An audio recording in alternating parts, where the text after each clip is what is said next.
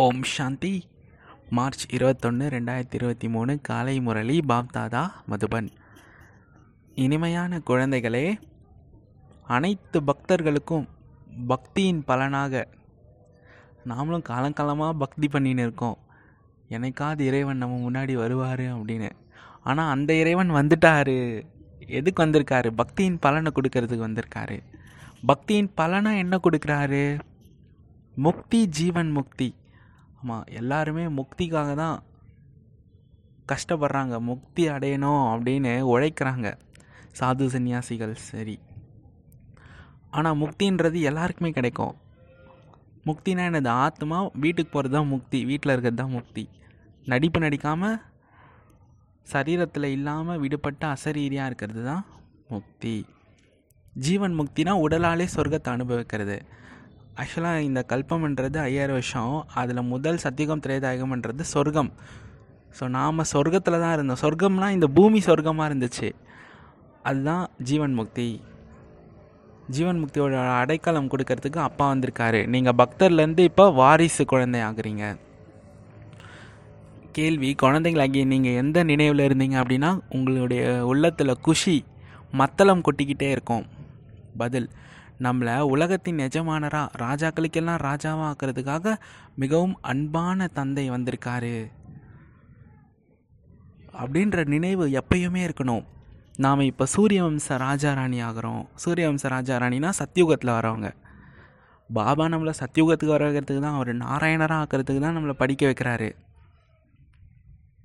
பாபா நம்மளை இருபத்தோரு பிறவிக்கு எப்பயுமே ஆரோக்கியமானவராக செல்வம் நிறைந்தவராக ஆக்கி கொண்டிருக்காரு. நம்முடைய சத்தியுக ராஜ்யத்தில் அனைத்து பொருட்களும் ஃபஸ்ட்டு கிளாஸ், முதல் தரமாக இருக்கும், ஃபஸ்ட்டு குவாலிட்டி. தத்துவங்கள் கூட சதோ பிரதானமாக இருக்கும். ஆத்மா சரீரம் ரெண்டுமே மலர் மாதிரி இருக்கும், மலர் மாதிரி மென்மையாக. இந்த நினைவின் மூலமாக உள்ளத்தில் குஷி மத்தளம் ஆகிட்டே இருக்கும். ஆமாம், நமக்கு இவ்வளோ இப்போ வெயிட்டிங் லிஸ்ட்டில் இருக்குது. நம்மளை உலகத்தின் நிஜமானராக ராஜாக்களுக்கெல்லாம் ராஜாவாக ஆக்கிறதுக்கு அப்பா வந்திருக்காரு. நம்மளை சூரியவம்ச ராஜாராணி ஆக்குறாரு. இருபத்தோரு பிறவிக்கு ஆரோக்கியமாக, ever healthy, ever wealthy, ever happiness இருக்கும். சத்தியுக ராஜ்யத்தில் எல்லா பொருளுமே முதல் தரமாக இருக்கும். தத்துவங்கள் எல்லாம் சதோ பிரதானமாக இருக்கும். ஆத்மா சரீரம் ரெண்டுமே மலர் மாதிரி இருக்கும். இதை நீங்கள் நினைவு பண்ணிட்டே இருந்தீங்கன்னா குஷியாக இருக்கும்னு சொல்கிறாரு. ஓம் சாந்தி. தந்தை பரந்தாமத்துலேருந்து வந்திருக்காரு அப்படின்னும் போது குழந்தைங்க தெரிஞ்சுக்கிட்டீங்க. இப்போது நீங்கள் பக்தர்கள் கிடையாது. சுயம் தந்தை குழந்தைங்களுக்கு சொல்கிறாரு. இப்போ நீங்கள் பகவானுடைய குழந்தைகளாக ஆயிட்டீங்க. பக்தர்கள் பகவானை இன்னும் தேடிட்டுருக்காங்க. பக்தரை பகவான் அப்படின்னு சொல்ல முடியாது. ஆமாம், பகவான் நம்ம எல்லாருக்குள்ளேயும் இருக்காருன்னா நாம் ஏன் பக்தராக இருக்க போகிறோம்? சொல்லுங்கள் பாப்போம். பக்தர்கள் அநேகர் இருக்காங்க, பகவான் ஒருத்தர் இருக்கார். இப்போ பக்தர்கள் மனிதர்களாக இருக்காங்க அப்படின்னா அவசியம் பகவானும் கூட மனித உருவில் வர வேண்டியதாக இருக்கும். வீட்டில் இருக்கும்போதே பகவான் வராரு, வீட்டில் இருக்கும் பொழுது பகவான் வருகின்றார் அப்படின்னு மகிமை கூட பாடுறாங்க. யாருடைய வீடு? மனிதர்களுடைய வீடு. பகவான் அவசியமாக மனித உருவை தான் தாரணை பண்ணுவார். ஆமாம், மனித சரீரத்தில் தானே வராரு. ஆக்சுவலாக நந்தினா காளை மாடுடைய உடலில் வருவார் அப்படின்றது கிடையாது. அது பக்தி, பக்தி மார்க்கம். நந்தின்றவர் பிரம்மான்ற பெரியவர் தான் நம்ம நந்தியாக வழிபடுறோம். அவர் வந்து தாதா லேக்ராஜ் என்ற வயோதிகர் தாத்தா உடலில் வராரு. ஆக்சுவலாக அவர் நமக்கு அப்பா. சரிங்களா? இப்போ பக்தர்கள் மனிதர்களாக இருக்காங்க அப்படின்னா அவசியம் பகவானு கூட மனித உருவலாக வருவார். வீட்டில் இருக்கும்போதும் பகவான் வராரு அப்படின்னு மகிமை கூட பாடுறாங்க. யாருடைய வீடு? மனிதர்களுடைய வீடு. பகவான் அவசியமாக மனித உருவை தான் தாரணை பண்ணி வருவார். நிராகாரமான பரமபிதா பரமாத்மா ஒருத்தர் தான். பக்தர்கள் நிறைய பேர் இருக்காங்க. அனைத்து மனிதர்களும் இந்த சமயத்தில் பகவான் பகவான் அவசியம் வருவார் அப்படின்னு நினைக்கிறாங்க. ஆமாம், இது எல்லாருமே கரெக்டாக நினைக்கிறாங்க. இன்னும் கல்கி அவதாரம் எடுத்து வருவார், கிருஷ்ணர் வருவார் அப்படின்னு நினைக்கிறாங்க. இயேசுவின் இரண்டாம் வருகைன்னு கிறிஸ்தவர்களும் காத்திருக்காங்க. அனைத்து மனிதர்களுமே இந்த சமயத்தில் பக்தர்கள் ஆவாங்க. பகவானை தான் நினைவு பண்ணுறாங்க. ஏதாவது சமயத்தில் பகவான் அவசியமாக வருவாருன்னு நினைக்கிறாங்க. ஆனால் சரி, அவர் வருவாருன்னு கூட வச்சுப்போம். அவர் வந்து என்ன பண்ணுவார்? இறைவன் நமக்கு முன்னாடி வராருன்னா ஏதாவது நமக்கு வரம் கொடுப்பார் இல்லையா? கதைகளெல்லாம் அப்படி தானே சொல்லுவாங்க. ஆனால் இந்த அப்பா நமக்கு, இந்த இறைவன் ஆத்மாக்களின் தந்தை வந்தார்னா சும்மா வருவார்?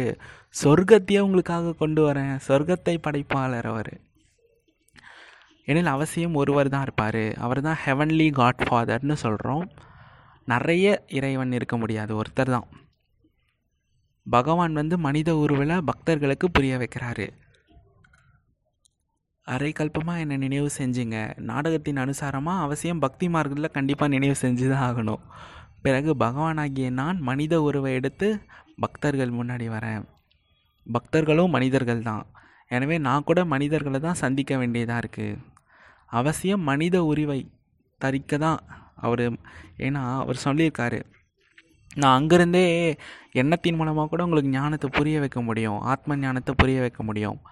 ஆனால் நான் தூய்மையாக இருக்கேன், நீங்கள் தமோ பிரதானமாக இருக்கிறதுனால நான் கொடுக்குற சிக்னல் உங்களுக்கு ரிசீவ் ஆகாது. அதனால தான் நான் டைரெக்டாக ஒரு முதல் முதல் தரமான தமோ பிரதானமான உடலில் வரேன் அப்படின்னு சொல்கிறார் அப்பா. அவசியம் மனித உருவை தரிக்க வேண்டியதாக இருக்குது.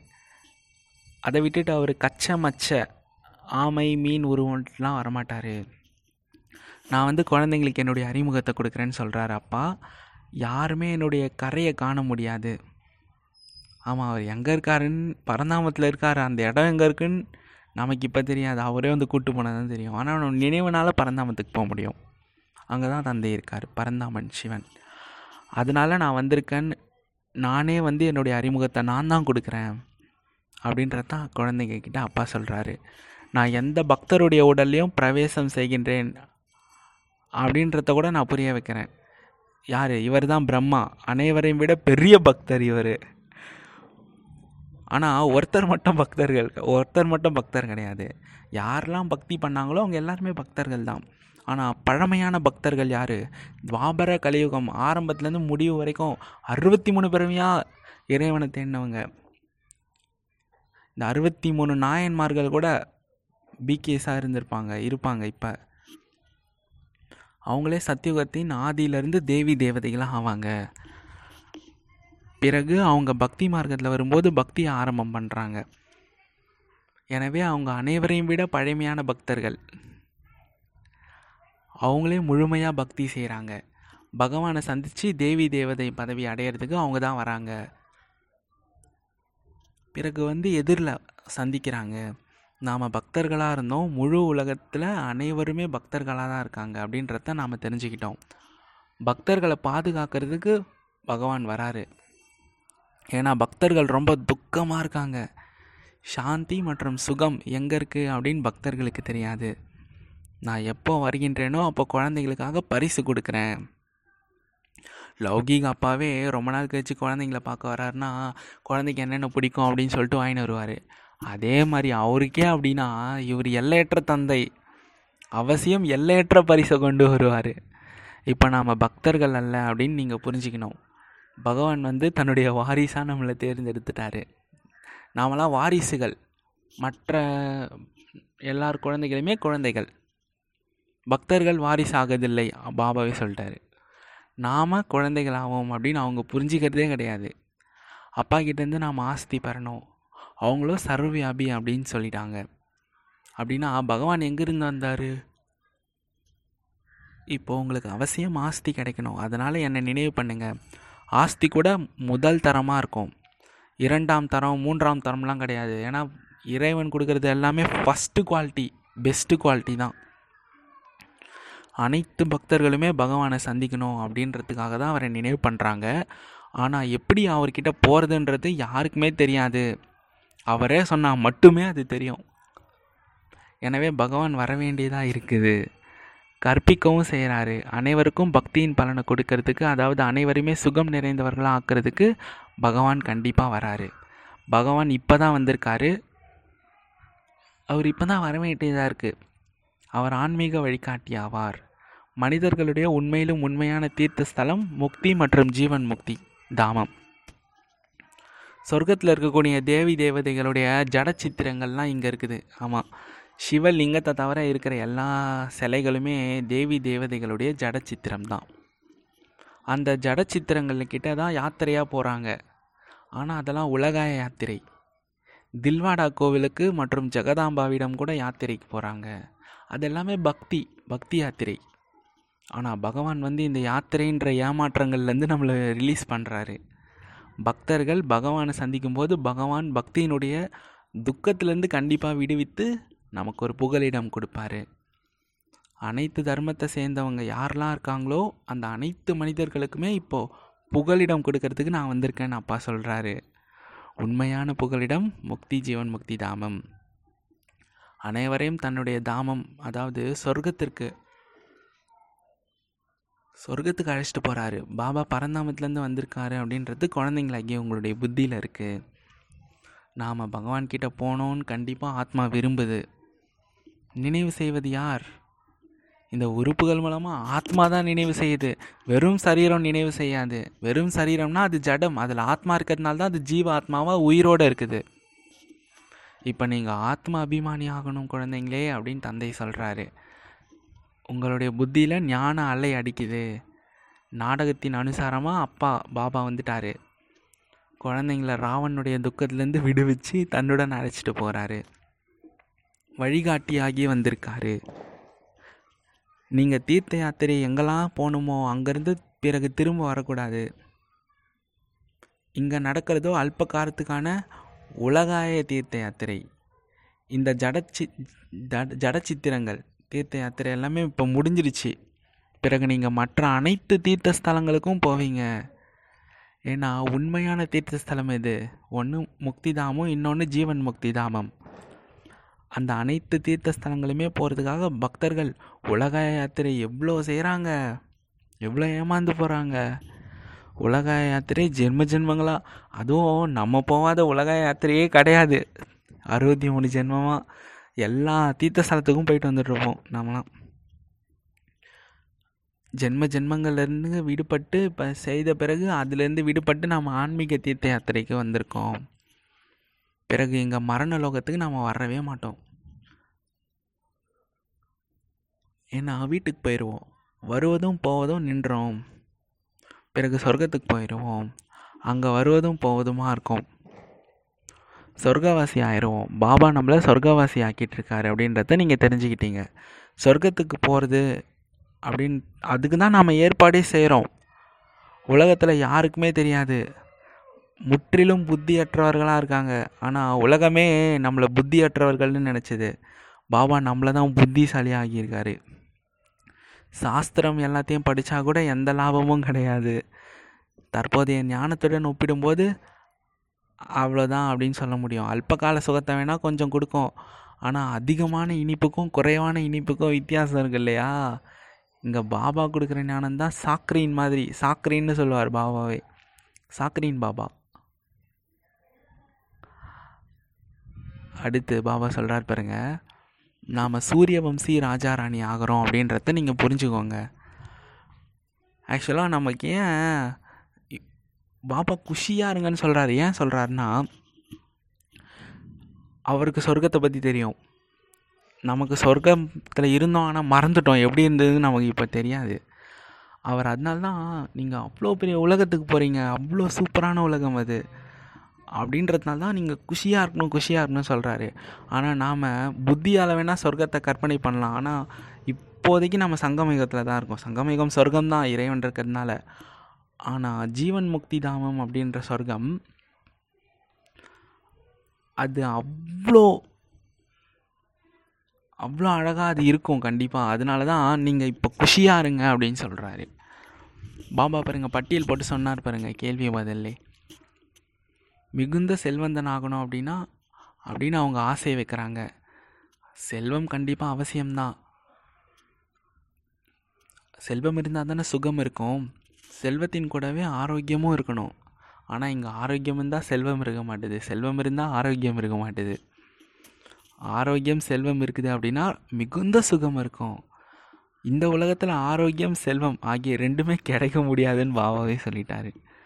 ஒரு பிறவியில் ஒரு மனிதர்கிட்ட இது ரெண்டுமே இருக்க முடியாது.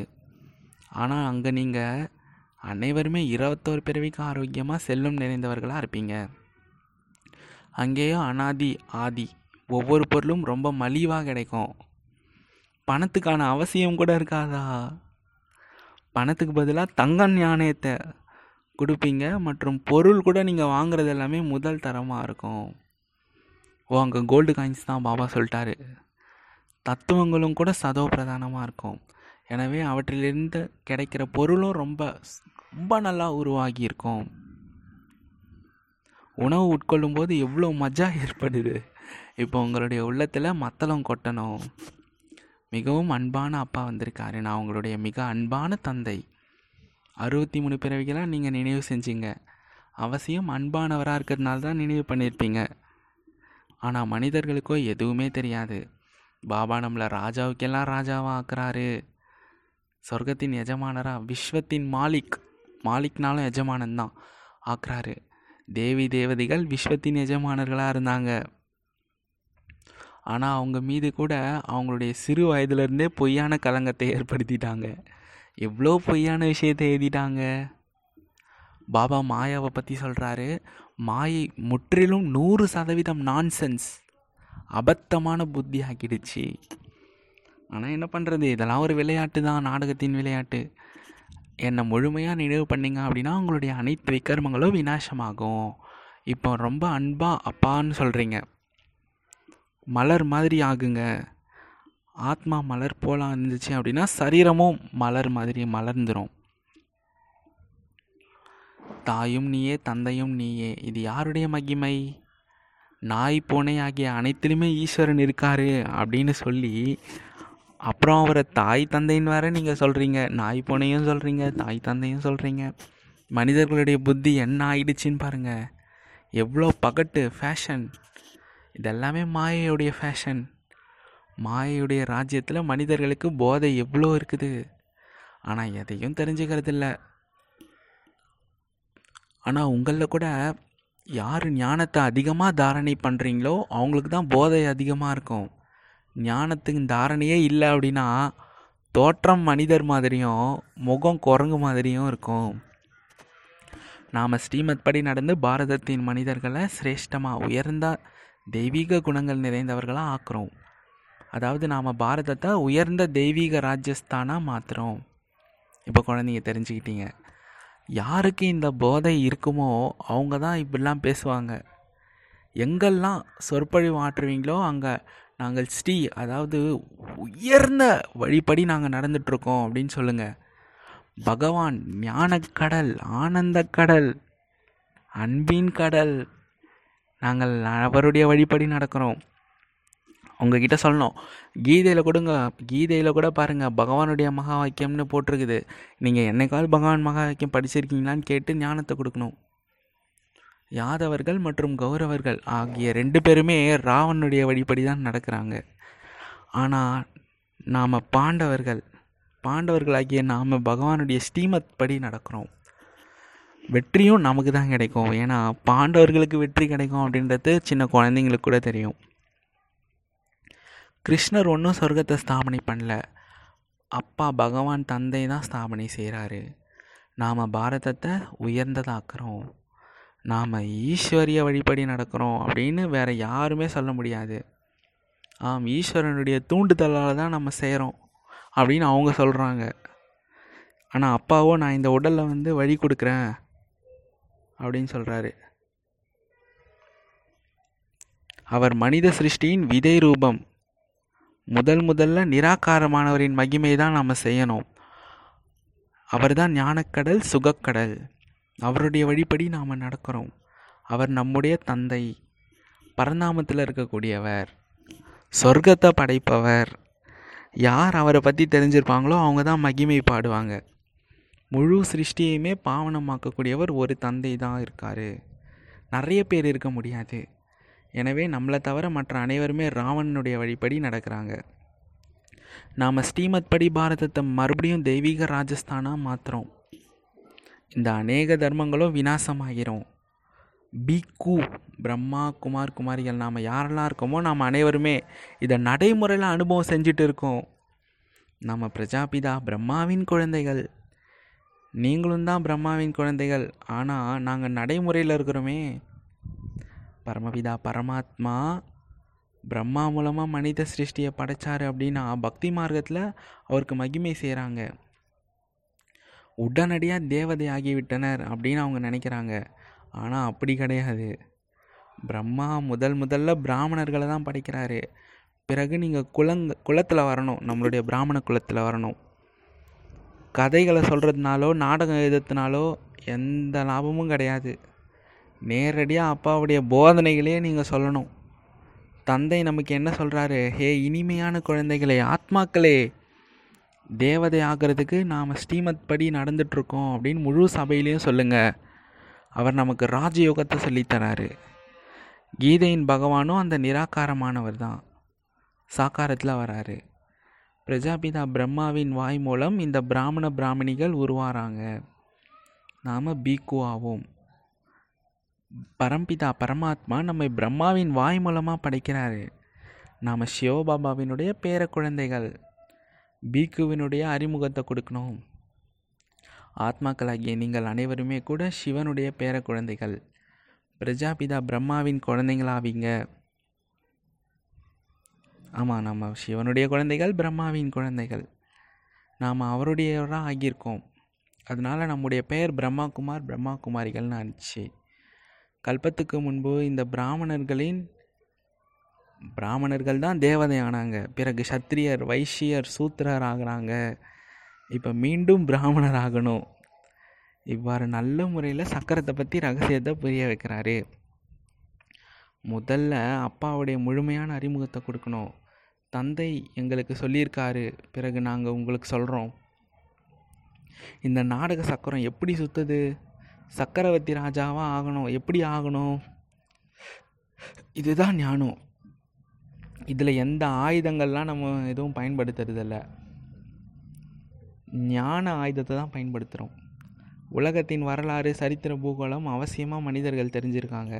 ஆனால் மனித சிருஷ்டியின் சக்கரம் எப்படி சுற்றுதுன்றத அதெல்லாம் தெரிஞ்சிக்கும் போது இது அவசியம் தெரிஞ்சுக்கணும் இல்லையா? நாங்கள் தந்தை மூலமாக கேட்குறோம், எனவே சக்கரவர்த்தி ராஜா ஆகிறோம். நீங்கள் கூட எல்லையற்ற அப்பா கிட்டேருந்து சுகத்தை பெறணும் அப்படின்னா முயற்சி பண்ணி எடுத்துக்கோங்க. எல்லையற்ற தந்தையே சொர்க்கத்தை படைக்கிறாரு. அவர்கிட்டேருந்து எல்லையற்ற சுகம் கிடைக்குது. ஏன்னா ஏன் எல்லையற்ற தந்தையை நினைவு செய்யக்கூடாது? லௌகீக தந்தையினுடைய ஆஸ்தியினால் மகிழ்ச்சி அடையிறதே இல்லை. அதனால தான் நாங்கள் எல்லையற்ற தந்தைக்கிட்டேருந்து இருபத்தோரு பிறவிக்கு ஆஸ்தி அடைகிறோம், சுகத்தை அடையிறோம். மற்ற அனைத்துமே பக்தி மார்க்கத்துடைய சாதனங்கள். சாஸ்திரங்களில் ஆதி அனாதியானது அப்படின்றத நீங்கள் தெரிஞ்சுக்கிட்டீங்க. ஆனால் இவை அனைத்துமே இருந்தபோது கூட இப்போ கலியுகம் வந்துருச்சே, என்னதான் மனிதர்கள் சாஸ்திரங்கள் எழுதினாலும் அது மனிதர்கள் தானே எழுதினாங்க. மனிதர்கள் மூலமாக அதில் மாயாவின் வழியும் கலந்துருக்கும். அதனால தான் இப்போ கலியுகமே வந்துச்சு. உலகம் தூய்மையற்றதாக ஆகிட்டே போகுது, எந்த பலனும் இல்லை. இப்போ தந்தை சுயம் சொல்கிறாரு, நாங்கள் அவருடைய பேர குழந்தைகள். இப்போ சுயம் தந்தை வந்திருக்காரு. நாம் தான் சொல்கிறோம், நாம் வந்து பேர குழந்தைகள், பிரம்மாவுடைய குழந்தைகள், பிராமணர்கள். உண்மையிலே அவர் உங்களுக்கும் தந்தை தான். இப்படி நல்ல முறையில் புரிஞ்சுக்கிட்டீங்க அப்படின்னா அவங்களும் கூட பிரம்மா குமார் குமாரியாக உருவாகிடுவாங்க. நல்லது. இனிமேலும் இனிமையான வெகு காலத்திற்கு பிறகு தேடி கண்டெடுக்கப்பட்ட செல்லமான குழந்தைகளுக்கு தாயும் தந்தையும் ஆகிய பாப் தாதாவினுடைய அன்பு நினைவுகள். காலை வணக்கம். ஆன்மீக குழந்தைகளுக்கு ஆன்மீக தந்தையின் நமஸ்காரம். ஆன்மீக தந்தைக்கு ஆன்மீக குழந்தைகளின் நமஸ்காரம். Good morning. யாது பியார் தாரணைக்கான முக்கிய சாரம் ஒன்று. ஆன்மீக யாத்திரையில் முனைப்பா இருந்து நினைவின் மூலமாக ஆத்மா சரீரம் ரெண்டுத்தையுமே மலருக்கு சமமாக தூய்மையாக மென்மையாக்கணும். விக்கர்மங்களை விநாசம் செய்யணும். சில ஆத்மா சரீரத்தையும் மலர் மாதிரி ஆக்கணும் அப்படின்னா மலருக்குள்ளே தான் உள்ள தேன் இருக்கும். ஸோ அந்த அது என்ன அர்த்தம்னா, நம்மளுடைய சரீரம் வந்து மலர் மாதிரி ஆகுது அப்படின்னா உள்ள அந்த தெய்வீக குணங்கள்ன்ற தேன் இருக்குன்னு அர்த்தம். ரெண்டாவது பாயிண்ட்டு, நாம் நேரடியாக ஈஸ்வரனுடைய வழிபடி பாரதத்தை உயர்ந்ததாக, மனிதர்களை தேவதைகள், தெய்வீக குணம் நிறைந்தவர்களாக ஆக்குறோம், சேவைக்கு நிமித்தமானவர்களாக ஆவோம் அப்படின்ற நினைவில் இருந்து குஷியாக இருங்க. வரதானம் சூரியகாந்தி மலர் மாதிரி ஞான சூரியனின் பிரகாசத்தில் ஜொலிக்கக்கூடிய, எப்பொழுதும் எதிரிலும் அருகிலும் இருக்கக்கூடியவர்களாக ஆகுங்க. சூரியகாந்தி மலர் மாதிரி ஞான சூரியனின் பிரகாசத்தில் ஜொலிக்கக்கூடிய எப்பொழுதும் எதிரிலும் அருகிலும் இருக்கக்கூடியவங்களாம் அவங்க. விளக்கம் பார்க்கலாம். இப்படி சூரியகாந்தி மலர் சூரியனுடைய பிரகாசம் எப்போ ஏற்பட்டாலும் சூழப்பட்டதாக இருக்குது. அதனுடைய முகம் சூரியனின் பக்கமே இருக்கும். ஆமாம், இது நமக்கே தெரியும். என்னென்னா, சூரியகாந்தி மலர் இருக்குது அப்படின்னா சூரியன் எந்த திசையில் உதிக்குதோ அந்த பக்கமே தான் அது திரும்பிக்கும். அப்படியே கிழக்கில் உதித்து மேற்கில் மலர்தா மறையுதா, அப்படியே மறைய மறைய சூரியகாந்தி இந்த செடியும் அந்த மலர் சூரியகாந்தி மலரும் சூரியனையே தான் பார்த்துட்ருக்கோம். அதனால தான் அதுக்கு பேரே சூரியகாந்தின்னு வச்சாங்க. ஸோ இதழ்கள் சூரியனின் கிரணங்களை போல் சர்க்கிள் வட்ட வடிவத்தில் இருக்கும். ஆமாம், அது பார்த்தாலே அப்படி தான் இருக்கும். சூரியகாந்தி மலரை பார்த்தாலே நடுவில் அந்த ரவுண்டாக இருக்கும், அதை சுற்றி அந்த சூரியனின் கிரணங்கள் மாதிரி இருக்கும்.